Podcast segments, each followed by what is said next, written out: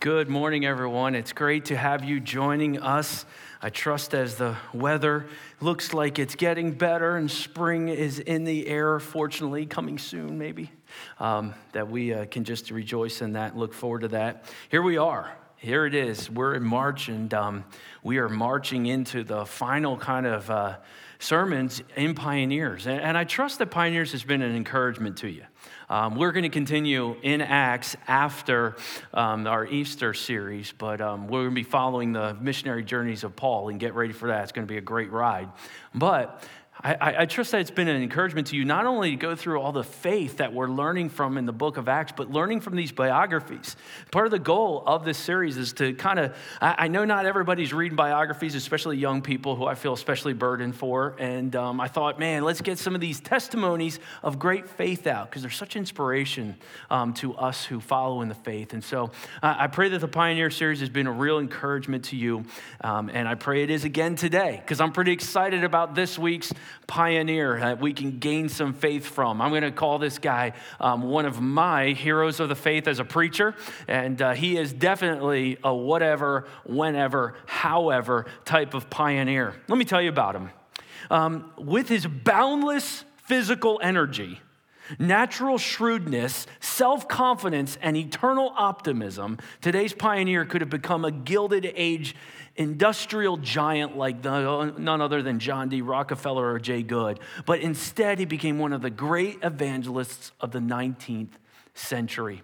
Reading from Christianity Today, just a, a brief article. He was born in Northfield, Massachusetts, to a Unitarian bricklayer's family. His father died when he was just four.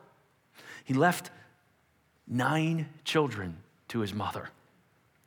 Betsy well, his mother never encouraged him really to read the Bible, and he only acquired the equivalent of a fifth grader's education. He struck out on his own at the age of 17 and sold shoes in his uncle's Boston store. He, he also attended YMCA and Sunday school classes where he became a Christian at the age of 18 years old. Well, shortly after that, he moved to Chicago where he sold shoes in his shop and worked towards his goal of amassing a fortune of $100,000, which you can make today's equivalent a million dollars. Who is our pioneer today? Um, none other than D.L. Moody. D.L. Moody, the young man who went to Chicago with a dream, had a new faith, and now a new purpose. For for now, D.L. Moody wanted to reach people for Jesus Christ more than amassing wealth for self. He wanted to amass wealth to help others. And boy, did he ever. He went across the city evangelizing and sharing the good news of Jesus Christ, even became the president of the Chicago YMCA, became a very influential young man. Do you know an A type? Do you know like a driven, goal setting, achiever type person? That was D.L. Moody in every way. And what really blossomed, what really took off, is something called Mission Sunday School, okay, that was done on the sidewalks. Oh, they'd pull up pianos along the streets, and, and DL would speak. They'd have little kids' games and things like that, block parties, if you will. And, and, and D.L. Moody is so to be said if you can really make a man believe you love him, you have won them.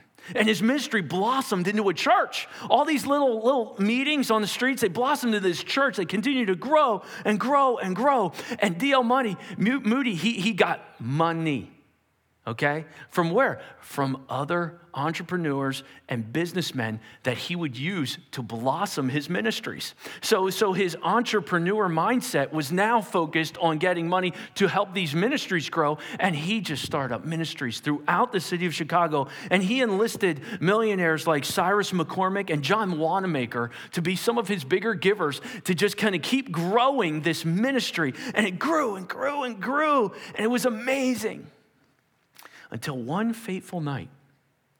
It was a Sunday evening. Moody was known for preaching five to six sermons a Sunday.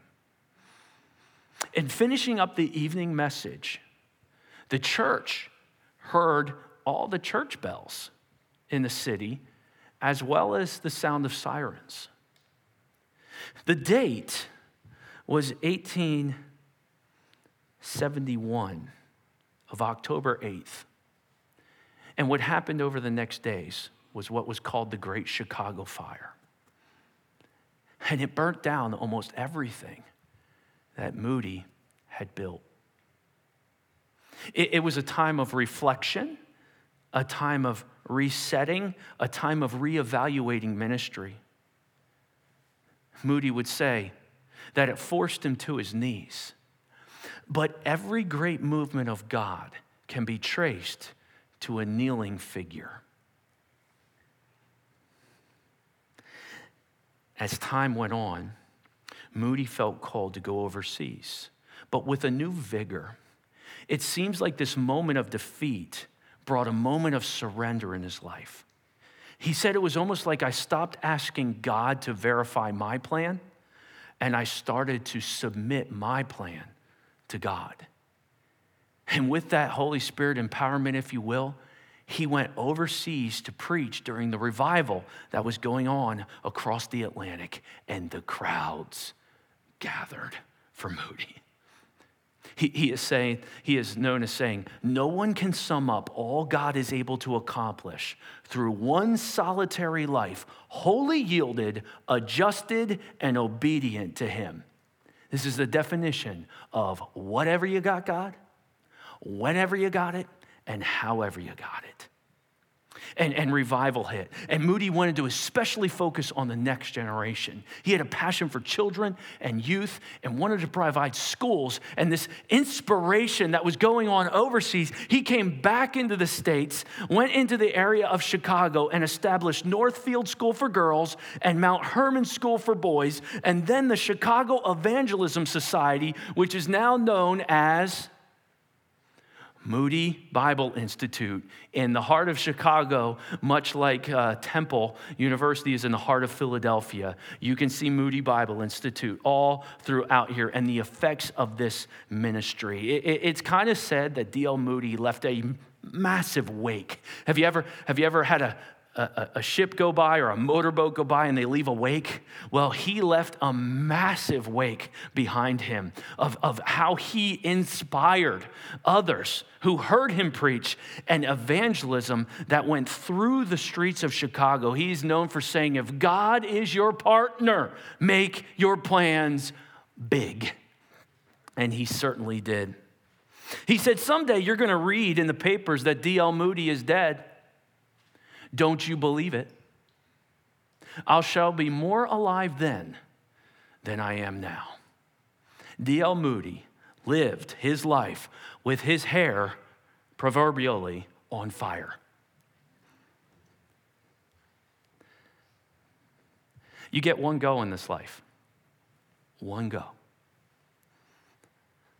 I like to tell people I want to swing for the fences, and I don't mind if I crawl across home plate but we get one go. One. And some of you, I'll quote John Piper, have already lived most of your life. And he said that phrase to a group of college students. We have no idea how much time we have. D.L. Moody said, I'm going to use my time to impact people for Jesus Christ. And this evangelist went out sharing, and it still makes its ways even to today. As a youth pastor, I took a group to Chicago to work in inner city missions. I felt the call to do something scary, so I did that. It was probably a, a bad move, but I learned a lot on that trip. We took teenagers into the heart of Cabrini Green. It was, a, it was a, a section of town in Chicago that was overrun by gangs, and nobody that looked like any of the kids in my group was technically safe if they got outside the boundaries of Moody Bible Institute. We worked with a wonderful missionary from the Institute, and she gave us t shirts that said, God is love on them, bright yellow shirts, Moody Bible inspired um, shirts. And we were going to go out, and I'll say it the way she said it, and do some sidewalk Sunday school. And so we followed her out, and cars would go by that would terrify us, pull up, and she'd be like, Pull your pants up, get down. I mean, it was all, this girl was on fire. And she was taking us around, and our kids were just like, Go knock on them doors. Oh. okay, I mean, we got in the bus at the end of the day, and our kids were talking so loud, and I knew it's because they all felt we lived. I told them that night, we'll take them out for deep dish pizza. And so we left the bus in the parking lot after visiting Moody Bible Institute with a group of kids. As we were walking around the institute, she said, We're going to walk down into town. Now, Moody's in a very difficult area if you get outside the streets. I said, We're going to walk down, we're going to get you some deep dish pizza. So we went down to a restaurant. Now, before every time we left, I was kind of a lazy youth pastor, didn't like always doing attendance, so I gave them numbers and tell them to call out their number. One, two, three, four. Sorry, sorry, four. Yeah, come on. Five, six, seven, eight.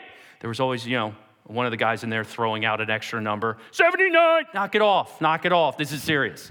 We can't leave anybody. We count all the numbers. We got to the numbers. All right, we're going. Okay, we went down to this deep dish place and we're getting pizza. And we, and we talked to our leader from Sidewalk Sunday School. And I said, hey, guess the twins in our group. Guess, guess who are the twins? Guess who are brothers and sisters? We had a few brothers and sisters sets. I'm like, guess. And they're looking around. They're like, I don't see any twins. I'm like, what? I'm looking. Clearly have identical twins on this trip. And I look at one of the identical twins. I go, hey, where's your brother? He's playing in the arcade out in the front, I think. Oh, yeah, sure. We kept eating. Hey, where is your brother? I don't know. Go check the bathroom, guys. So they all go, rah, rah. they're yelling in the bathroom. Come back. He's not here. When's the last time you saw him? Moody Bible Institute? Oh, no.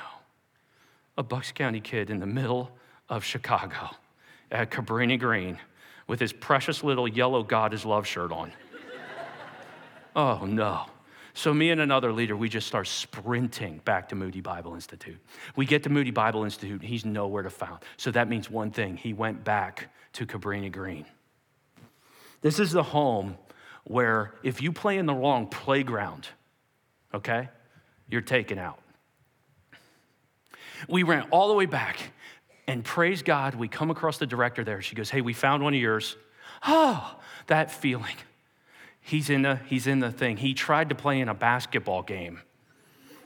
We sent him there.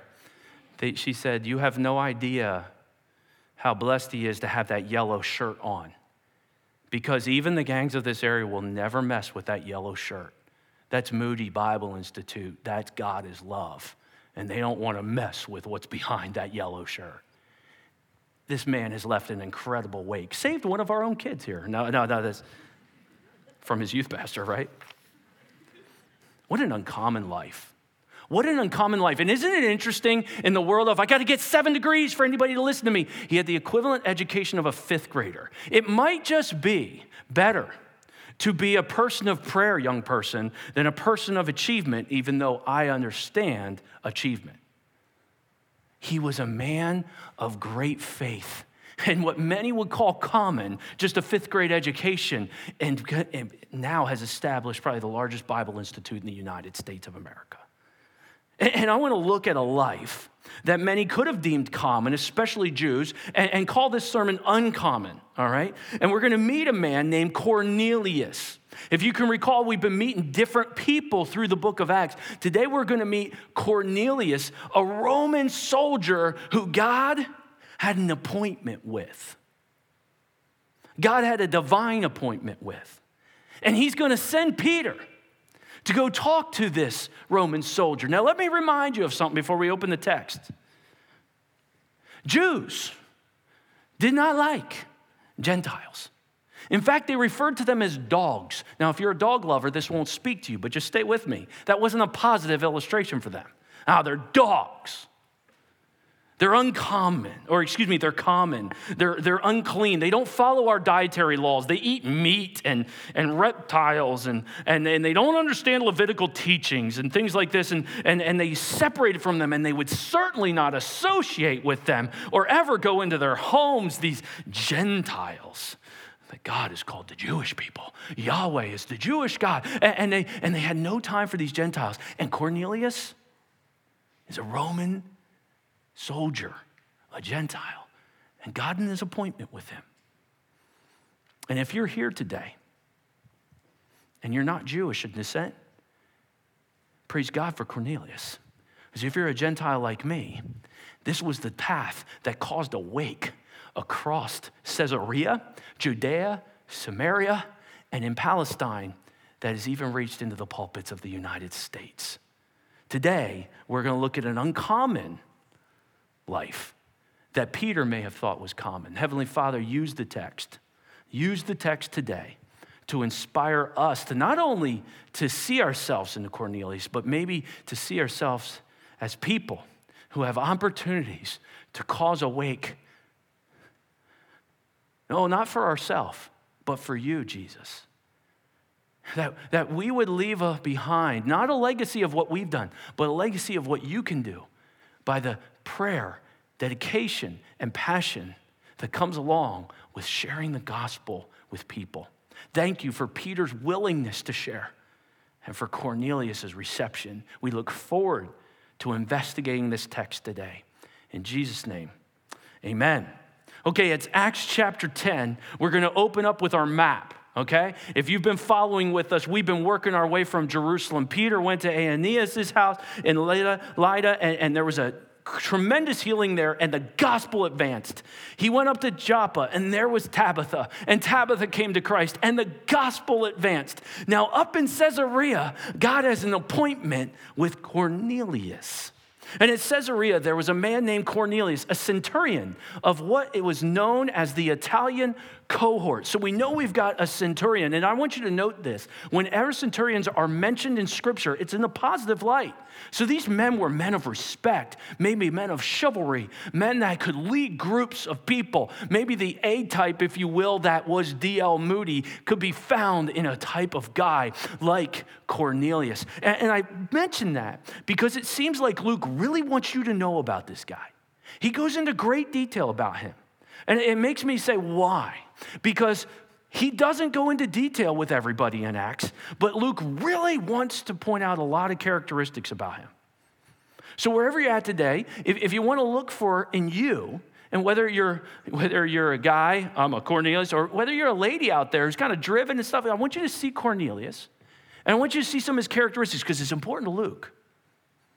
Here's how he goes He says, Oh, Cornelius was a devout man who feared God with all his household. He gave alms generously to people and he prayed continually to God. But, but he's not done. He, he says, and about the ninth hour of the day, clearly in a vision, an angel of God came to him and said to him, Cornelius.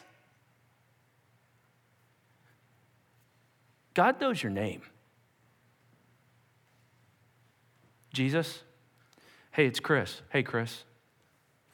We have a God who knows our name Cornelius. And he stared at him in terror and said, What is it, Lord? This angel standing before him, and he said to him, Your prayers and your alms have ascended as a memorial to God. This angel saying, Hey, you're known in heaven. Mean, now you knew your name and you're known in heaven. God knows you. And, and your prayers have ascended like a memorial. What, what, what's that? Well, what is a memorial? A memorial is an establishment of what you're kind of known for. So this is so cool. This angel is standing before Cornelius going, Hey, you're known in heaven and, your prayers and your alms and your life, eh, you're known in heaven. We know what you're known for. And so they're kind of sharing a little bit, or this angel's kind of letting them know that this is kind of what you're known for in heaven. I wonder if up in heaven, you know, they're like, oh, here comes Chris. We're kind of known about his prayers. We know here he comes with one of these. Very cool. But, but I immediately wrote down some things in my notes about what type of person Cornelius was because it seems so important to Luke. He was a man of accomplishment, a centurion, which means he would have governed a hundred person soldier group that would have been found in a cohort. Now, a cohort would have been around 600 men.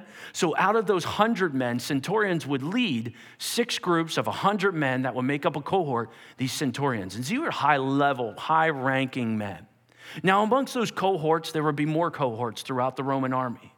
So we understand that this is a man of accomplishment. To be a centurion, this is a man that has stood out, that has paid his dues, that other men want to follow. It's one thing to, to, be, to be known for what you've done, it's another to have people want to follow you, okay? he was an accomplished individual. But he also was a man of belief, a devout man who feared God. And what's interesting, being a Gentile, he's praying to this Jewish God. And did you notice said at the ninth hour? That would put us around 3 p.m. Are there not 12 days?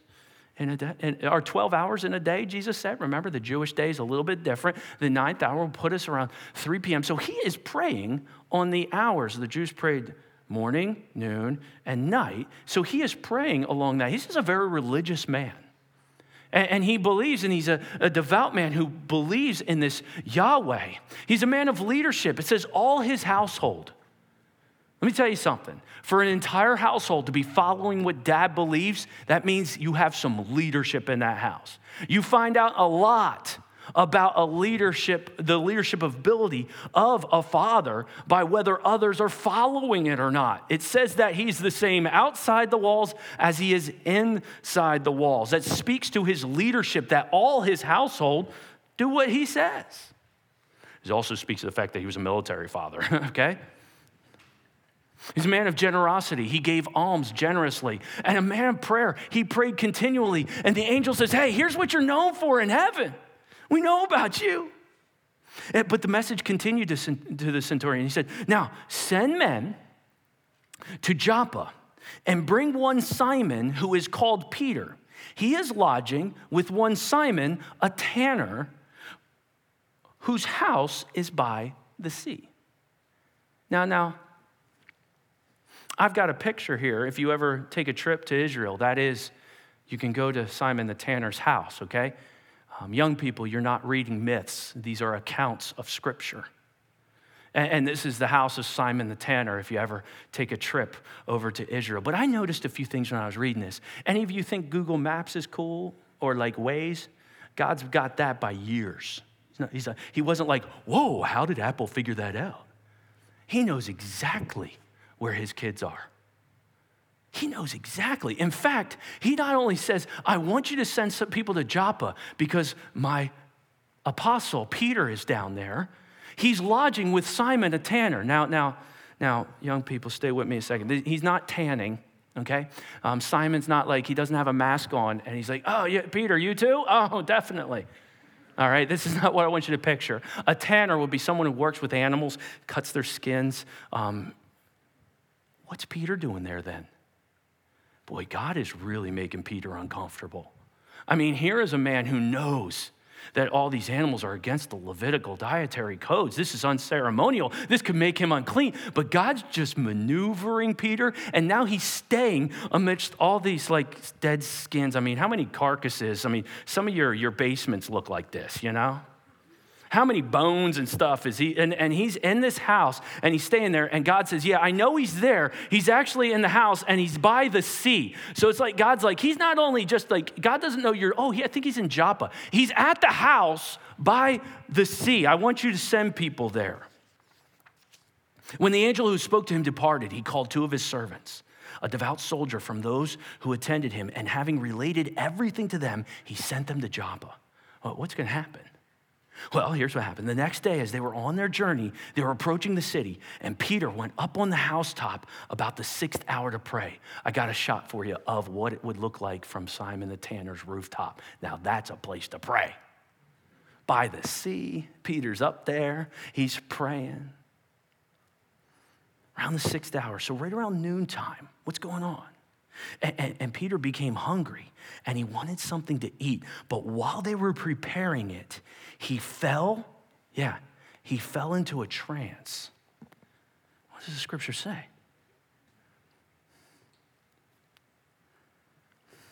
And he saw the heavens open up, and something like a great sheet started to descend from the heavens. And it was being let down by its four corners upon the earth. And in it were all kinds of animals and reptiles and birds of the air, all sorts of unclean things. And there came a voice Rise, Peter, kill and eat.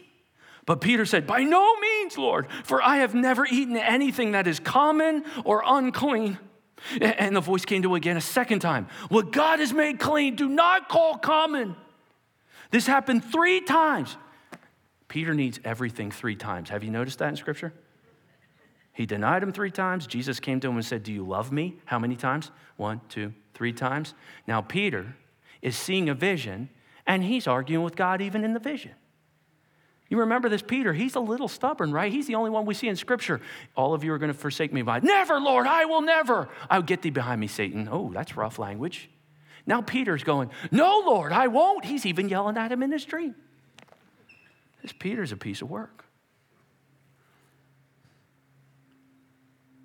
What God has made clean, do not call common. And this happened three times. And the thing was taken up at once into heaven. And Peter's left there gone. And look what happens. Now, while Peter was inwardly perplexed as to what the vision that he had seen might mean, behold, the men who were sent by Cornelius, remember them? Having made inquiry for Simon's house, stood at the gate. Ding dong. And they called out to ask whether Simon, who was called Peter, was lodging there. And while Peter was pondering the vision, the Spirit said to him, Behold, three men are looking for you. Rise, go down, and accompany them without hesitation, for I have sent them. How about God's timing? They needed this. God is working in very different ways. Remember, this is a transition time in Acts. Many of you already know that this vision is basically telling Peter, okay, the ceremonial laws of the unclean animals, I want you to move past that now. I'm sending the gospel out, not to just the Jews, but to the Gentiles. We know that as New Testament believers, little studied in the scripture, we know that that's actually what's going on here. But Peter's still working through it. And he's like, Is this of God? Because this dream is against Levitical law. So, I mean, is this of God? I mean, can this be of God? Uh, Peter, you're going to have three men come visit you. Ding dong. Okay, what? God is working very obviously for them because he knows this is a difficult time period in church history.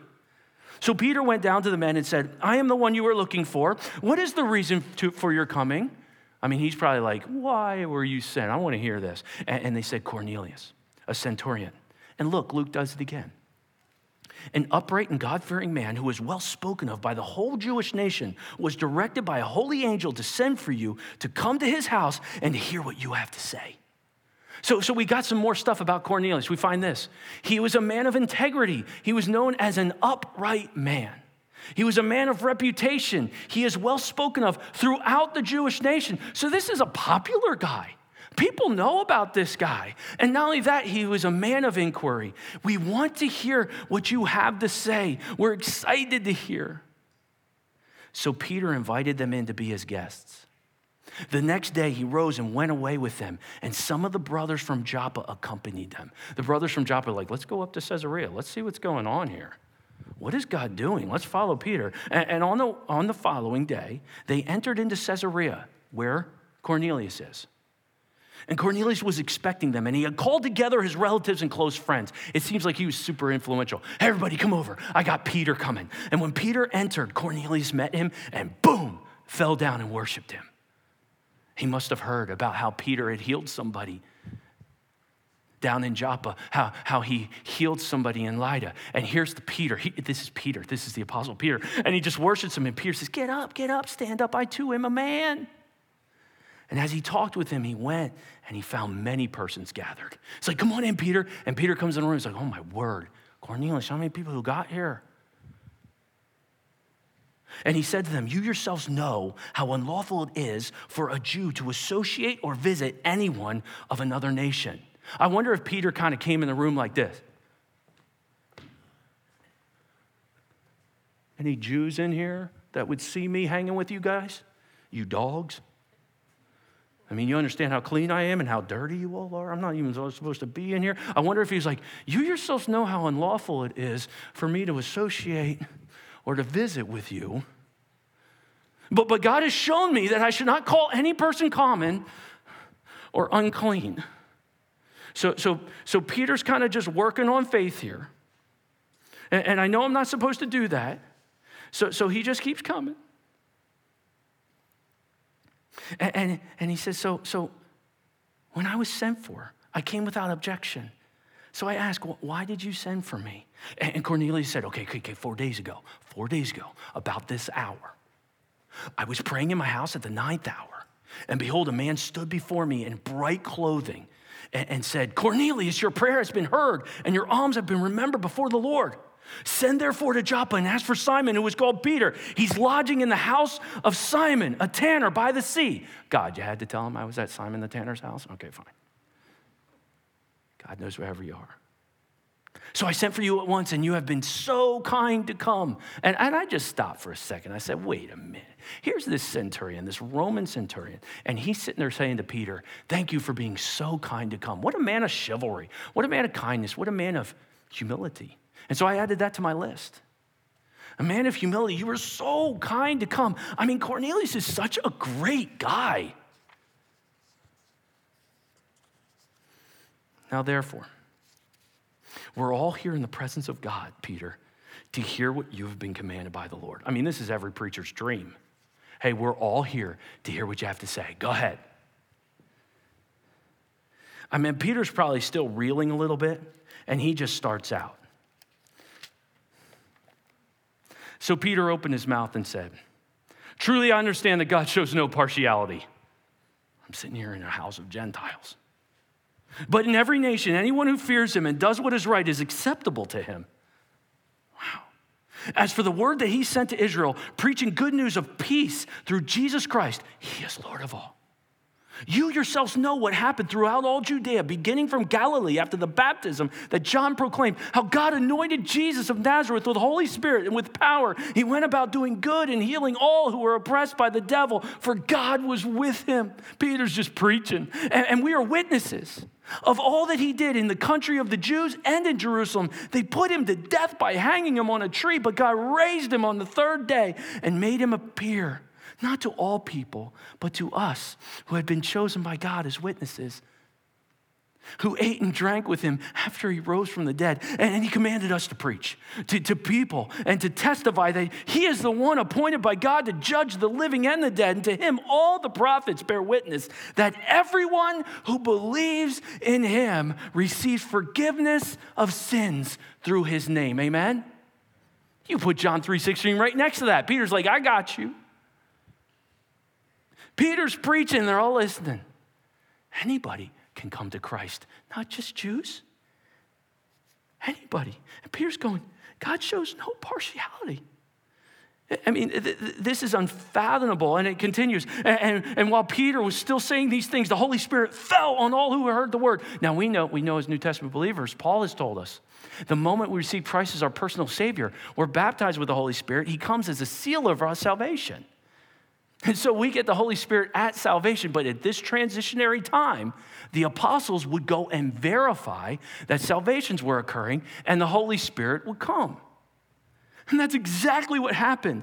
The Holy Spirit fell on all of them, including Cornelius. And the believers from among the circumcised, that's the Jews, who had come with Peter, were like, oh, shocked. Are you kidding me? The dogs are going to get saved? The Gentiles? Because the gift of the Spirit was poured out on even, Luke writes, the Gentiles. Peter got pumped. Peter got pumped and he declared, he said this, he said this. One slide. Can anyone withhold water for baptizing? These people who have received the Holy Spirit just as we have, I mean, let's let's dunk Cornelius. He's all excited. He's so excited. I mean, let's go back to the characteristics of Cornelius for a second. I mean, this was a man of accomplishment, devotion, religion, leadership, generosity, prayer. These are all true of him, but he wasn't a man filled with the Holy Spirit as of yet. And so he knew about religion, and he just got introduced to relationship. Have you ever had somebody say to you, I don't know if I want to go to church, I'm not really that religious, and you say, Oh, this isn't religion, this is a relationship with a God who knows my name. And Cornelius is now filled with the Holy Spirit. And all these things are still true of him, but he just got jolt pack. Bang! And now the Holy Spirit's going to use this really great guy, this really neat leader, this inspiring, accomplished leader of generosity and even prayer. Oh, he is going to inject him with the Holy Spirit. He goes and gets baptized. And let's jump to verse 48. And he says, He commanded them to be baptized in the name of Jesus Christ. And then they asked him to remain for some days. Whoa. What's going to happen? What's going to be the wake of Cornelius? How are these waves going to go out and impact all the nation that Cornelius came to know Christ? D.L. Moody says, I love this quote You might as well try to hear without ears or breathe without lungs as to try to live a Christian life without the Spirit of God in your heart.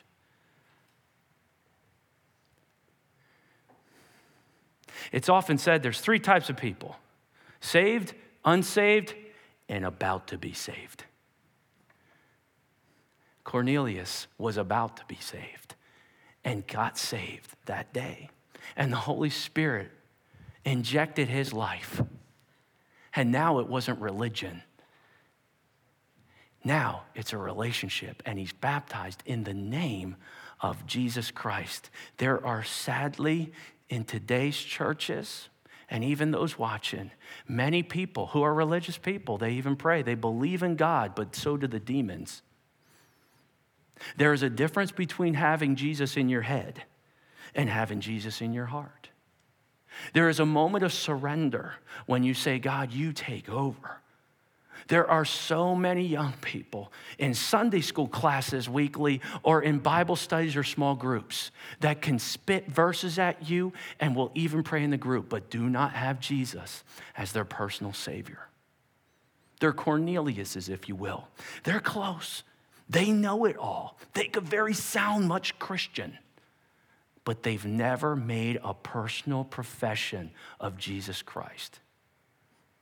And that day, when you've lived your last, remember you get one go. I pray no one in this room is part of the Lord, Lord. And he said, Depart from me, I never knew you. It's not enough to have Jesus in your head. You got to have Jesus in your heart. And when the Holy Spirit fills a life at the moment of salvation, the gift package, the strengths, the abilities, the positions, the platforms, the people you know is now leveraged for God in a very special way. So here's what I want to do I want to show you Cornelius's life. And then with it, I'm going to add some D.L. Moody quotes. I'm going to call this a Moody Bible Institute masterclass over the next three minutes. Because in these quotes are all one sermon. D.L. Moody's quotes are like, hello, okay? And we're gonna put them by this because I, I, just think it's awesome for us to ponder Cornelius now with the Holy Spirit's power and with in, in, the message of a man who was used so mightily once surrendered to God. Here, here, here's one. He was an accomplished man. Moody writes about accomplishment. Our greatest fear should not be of failure, but of succeeding at something that doesn't really matter. Wow. No, no. You shouldn't fear failure. You should fear succeeding at something that doesn't matter. Here's the second one faith. God never made a promise that was too good to be true. Young people, you'll hear professors, maybe even side Bible colleges, tell you that some of this stuff I know you can't believe. Let me tell you something. The ones with great faith are the ones that God's to leverage to change this world. Moody had the education of a fifth grader and literally left a wake that we can't even explain. God never made a promise that was too good to be true. How about leadership? You want to hear about leadership? Out of 100 men, one will read the Bible, the other 99 will read the Christian. A good example is far better than a good precept. You want to be a good leader? Be an example of Jesus Christ. The rest will take care of itself. How about a Moody quote? I told you it's like a master class on generosity. Do all the good you can, to all the people you can, in all the ways you can, as long as you can. Do you sense a guy who swung for the fences every day of his life? How about this? How about prayer? The Christian on his knees sees more than the philosopher on a tiptoe. God sends no one away empty except those who are full of themselves. How about D.L. Moody on integrity? A holy life will produce the deepest impression. Lighthouses blow no horns, they only shine. How about Moody on reputation? I mean, who wouldn't want to have a reputation? Character is what you are in the dark. If I take care of my character, my reputation will take care of itself. How about Moody on learning and inquiry? So few grow because so few study. Cling to the whole Bible, not part of it. A man is not going to do much with a broken sword.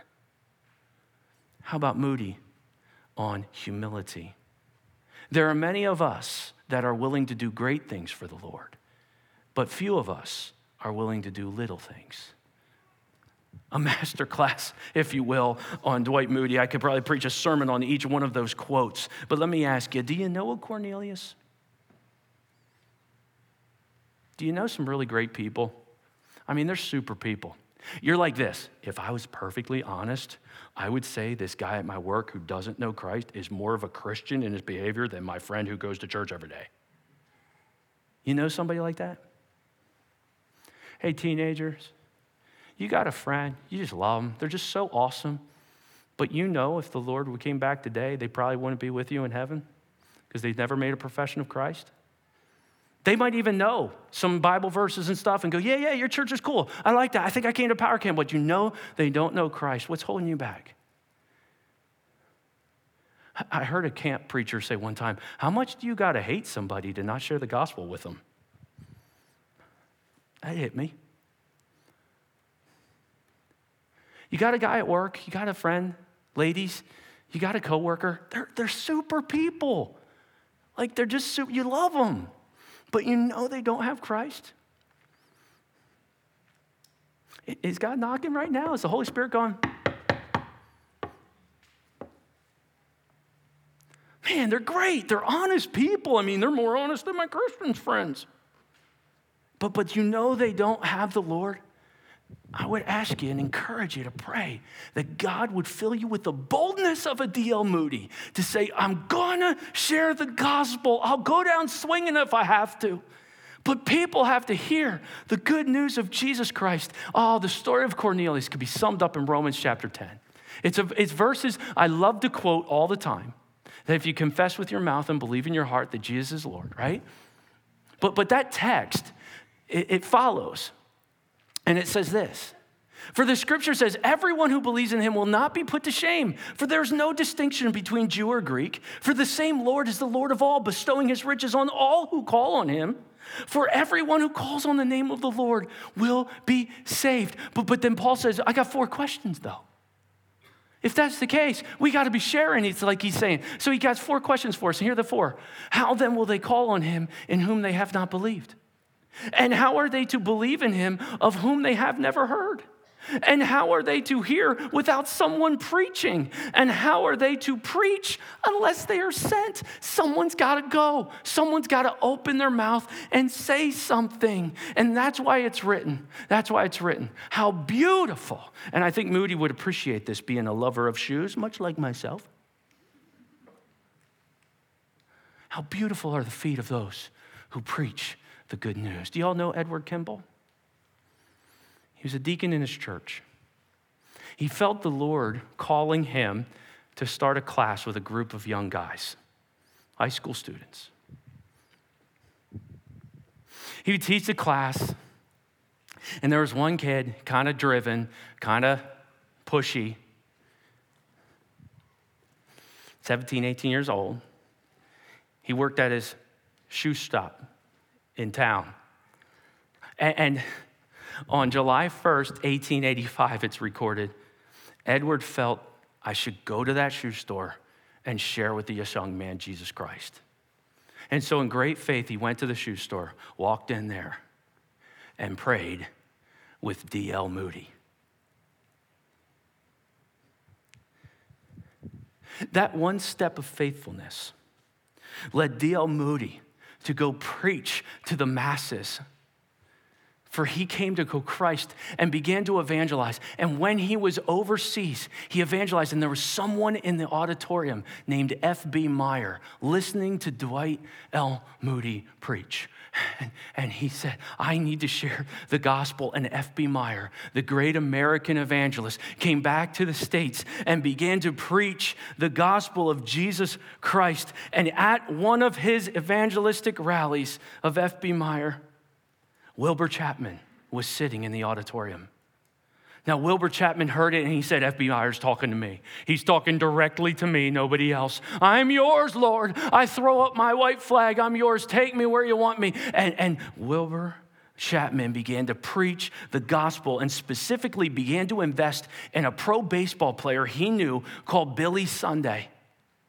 And Billy Sunday not only came to Christ, but he became an incredible evangelist. You can still see old pictures of him, like up on top of the pulpit, pointing at people, just on fire for the Lord and, and sharing the gospel. And Billy Sunday just became this incredible evangelist. And in Billy's absence after, after evangelistic rally, he would hold a prayer group with a group of men. And in that prayer group was a man named Mordecai Ham. And Mordecai Ham, the great Kentucky preacher who would get in his trailer that on the side of it said, Hear Ham tonight at six and eight, went around preaching from that Bible study at Billy Sundays, and Billy Sunday from that time at Wilbur Chapman, and Wilbur Chapman from that message from F.B. Meyer, and F.B. Meyer from that message from D.L. Moody, and D.L. Moody from that Sunday school class teacher who followed Jesus and said, I'll go into the shoe stop and share with that punky kid. Mordecai Ham put up a huge tent in Charlotte and he preached the gospel, and in walked a young man named Billy Graham. And I think you know the rest. Any Edward Kimball's in here? You got one shot, young people. You got one shot, college students. You got one shot, senior saints. And God may have put near you someone that He wants to use you to go talk to to say something. Ask Him for the faith, for the strength to open your mouth. Because who knows?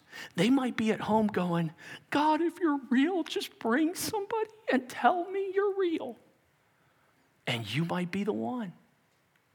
Scripture's so clear. If you confess with your mouth and believe in your heart that Jesus is Lord, you will be saved. Put the verse up for me. I got to be honest with you. Yesterday at four o'clock, I reached out to the pastors. I, I, I said, guys, um, the Lord's not letting me go a certain direction with this message. I've tried. I've even forced my hand a little bit. I'm not allowed to go there. I need to stop at this point. So we're not going to do what I was kind of thinking. And I'm not sure how that leaves us next week, but we'll just win this Sunday. I wasn't that comfortable with that 11th hour. Doesn't happen that often, but when it does, I could tell you might have a different plan.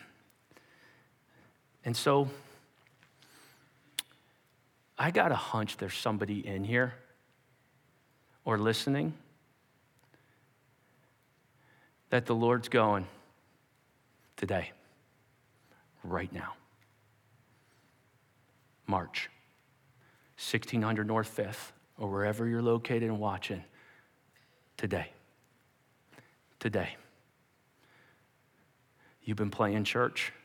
You've been giving your tithe. You've been going to classes. You even like you even like say you love the Lord's help, but you have never called on my name, and you know it. There's a hole in your life, and you know it, and it's time for me to fill it today. And so I want to end. I'm going to pray because there might be a miracle in this room or watching. And today's your day.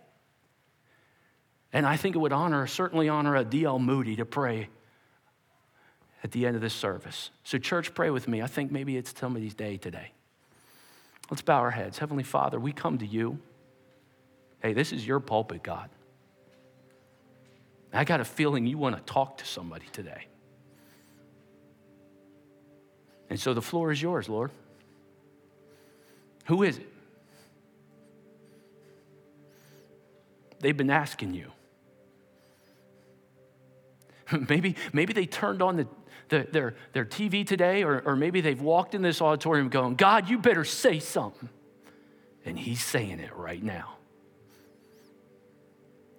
They've been trying to do their life. They've been trying, God, trying. They, they are falling in love with the word try. But they need the Holy Spirit. They need you. They need to surrender, not try. They need to surrender. May they put up the white flag and say, God, I'm yours. Do what you got to do. We get one go in this life, and there are very dear people to us, Lord, who we know aren't going with us if you return, and we, we desperately want them to hear this